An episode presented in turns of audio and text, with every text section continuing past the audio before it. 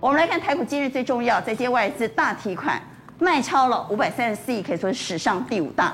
而官股有没有进场护盘呢？我们不知道。但投信在今天反倒是创金融海啸以来最大的买超数字，在今天买超了将近五十亿。但台积电仍然创下今年的新低点。好，部分个股已经出现了融资断头令，宏达电、爱普惨破底。而战争是最好的买点吗？很多人在问，因为今天解封概念股表现不错。问题是，到底战争要打到什么时候才是最好买点呢？不过比较担心的是，美股已经出现了熊市。台湾的 OTC 柜买指数破了年线，一些高本益比的个股出现泡沫化。我们稍后一一来做解读。为您介绍来到节目现场的来宾，要请到金融培训协会理事长林昌兴。阿关好，大家好。邀请到正大国关中心研究员严振声严教授。主持人好，各位观众大家好。财经专家赖先生宪哥。啊，观众，大家好。财经杂志总编辑庄正贤。娟姐好，大家好。邀请到政治评论员杨石秋。阿关大家平安喜乐。最近国安基金已经出面喊话了，他说这是因为。国际局势的影响，所以造成了这样的一个大跌，所以大家要有信心，该出手的时候就会出手。问题是什么时候是他该出手的时候呢？所以我们来看台股今日最重要，我们要来看外资，外资在今天卖了五百三十四亿，到底提款了谁？稍后也要来看投信，投信在今天买超了将近五十亿，这里头是不是有关股护盘的影子在呢？先请宪哥带我们来看外资啊、哦。好，外资在今天卖超第一名，第一名就是台积电，台积电的卖的。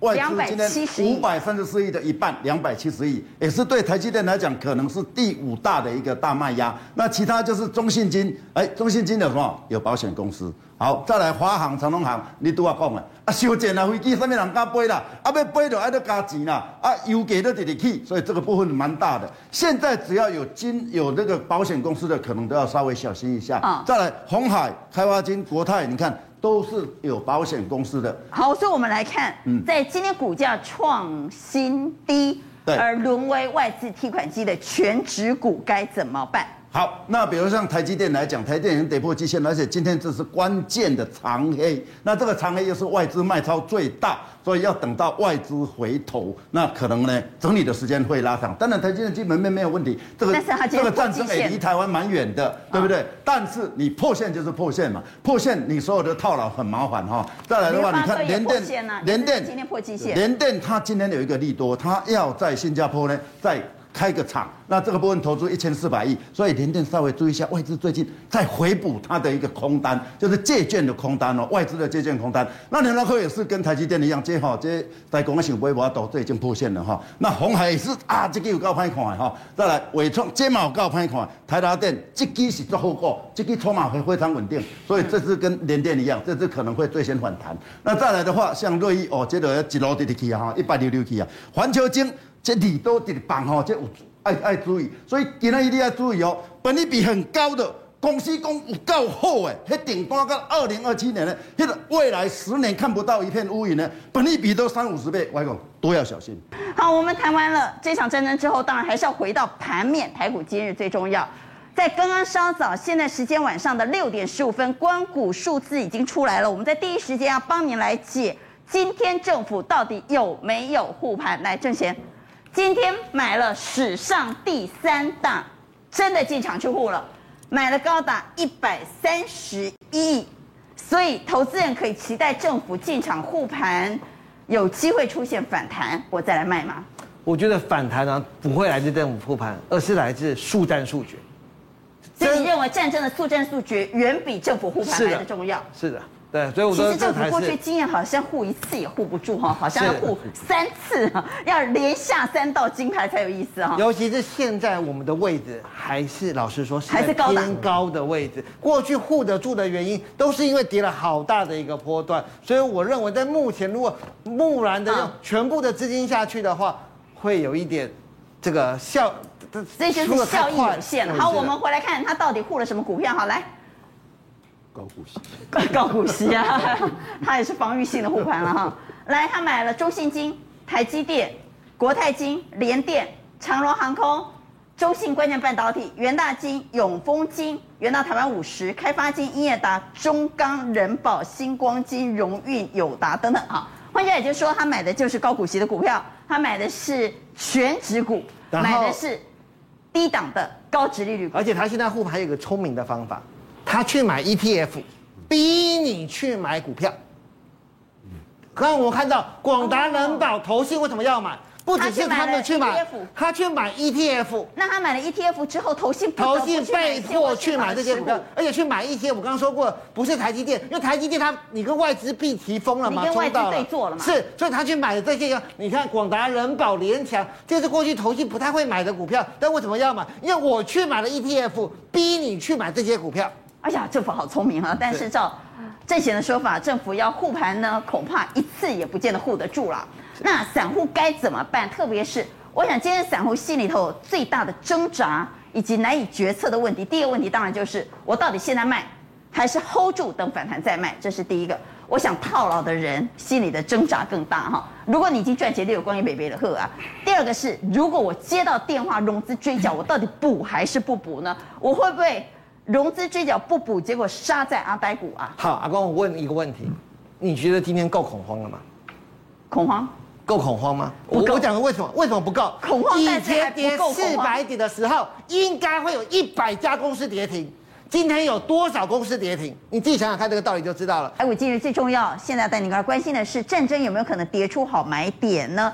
很多人说战争就是最好的买点，但问题是这个买点要定在什么时候？在今天观光类股的指数创下半年新高，怎么做观察？稍后要为您来解读的是，美股已经坠入熊市了，OTC 指数在今天还破了年线，该怎么办？我们请昌兴带我们来看，战争是好买点吗？那么在谈好买点之前，我们先来看台指期目前是一个大跌的局面，目前台指期已经大跌了两百五十点，现在越跌越深了，包括国际期货现在越跌越深。好，现在时间是晚上的七点三十一分。画面上您看到道琼斯现在跌幅扩大，来到了二点四八八，八百一十九点，而纳达克跌得更深了，纳达克目前跌了超过三个百分点，跌了四百一十三点。欧洲股市的德股现在已经大跌超过了五趴，跌幅非常惨烈哦，现在跌了七百多点。所以昌兴还在这么惨烈的气氛之下来问，战争会是好买点吗？刚刚挡波怪怪了哈，但是很多人又说。富贵险中求啊，危机要入市啊。对，所以我想哈，其实观众朋友，其实你理清一点，就是说，战争一定会造成股市的下杀，但是股市的下杀，你什么时候买，其实是很重要。过去你看到哈，二十年间有的大概有四次左右比较重要的战役。好，来来，请常青带我们来看，来这二十年来这四次战争告诉我们什么呢？好，第一个，我先把这个跟大家讲一下。紫色叫加权指数，那红色叫做 S&P 五百。好，红色是红色美股，紫色是台股。对，那我们从这个两千年这边开始哦，其实大家知道，当时的这个相对的基期哦，其实台股都已经相对在低点，而且它都是跌的比什么？比这个纳斯达克来的重。嗯，所以呢，当战争开始的时候，就开始下跌。那跌了之后呢，两个月以内就见低点，然后开始反弹。两个月啊？两个月，两个月，两个月，两个月，这边也是一样，两个月之后见反弹。那我觉得大家特别要关注的是什么？是这一次跟二零一四的克里米亚很相像，为什么？因为它那一次比较像，这比较像，为什么哈？因为当时油价也是一百块，啊，一百块之后呢，指数也不是在相对的低，对，当时相对的高点，那一样嘛，回来之后往上冲，可是大家要留意哦，一旦战事停止往上冲之后，这时候大家会觉得到底可不可以买股？我告诉大家，短线可以买，可是呢，你要看位阶，你看位阶，现在我们台股在这里。而且美股已经先下跌，台股才跌五趴，所以我认为会反弹，但是反弹你是要要减码哦。所以就是说，如果真正要找买点，也不是这个时候。对，或者是你买了弹起来了，你就要出啊，就是短线技术，因为这边不是长线的买点，这有可能回档是短线的买点，但是长线的买点不会是这里哦，因为纳斯达克其实是跌的比较比我们重，而且我还有一个理由是。今年是紧缩年，而不是宽松年哦，所以我认为大家一定要特别特别留意，这边可能会有买点，但是不是说哇我用力买，然后用力存股，因为现在基期相对比较高。好，那我们往下来看，问题是在今天呢？好，这是历史经验嘛？对，好，在军事冲突期间的影响。对，那当然是金啊、油啦、啊、都跌很多啊，都涨很多，这个就是我们历史会看到的一个部分。好。但今天盘面的观光股似乎在期待反映下半年的解封。对，所以我看哦，观光股包含凤凰今天也拉了，不过呢盘中没有锁住，跌下来就锁上去。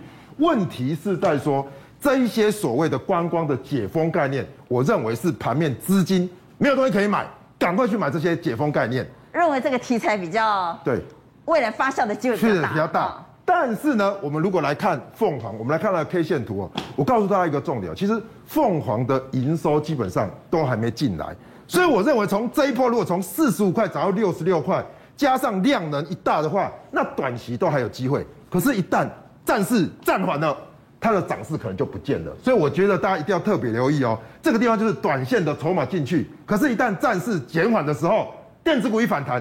这一些资金要跑掉就会跑掉了，就会开始获利。应该见好就收。对，这个就要见好就收。今天大家都跌，它没有跌，反而干脆哈有高点卖一卖算了。对，有上去我尽量，因为它的营收说真的都还没进来，也还没看到。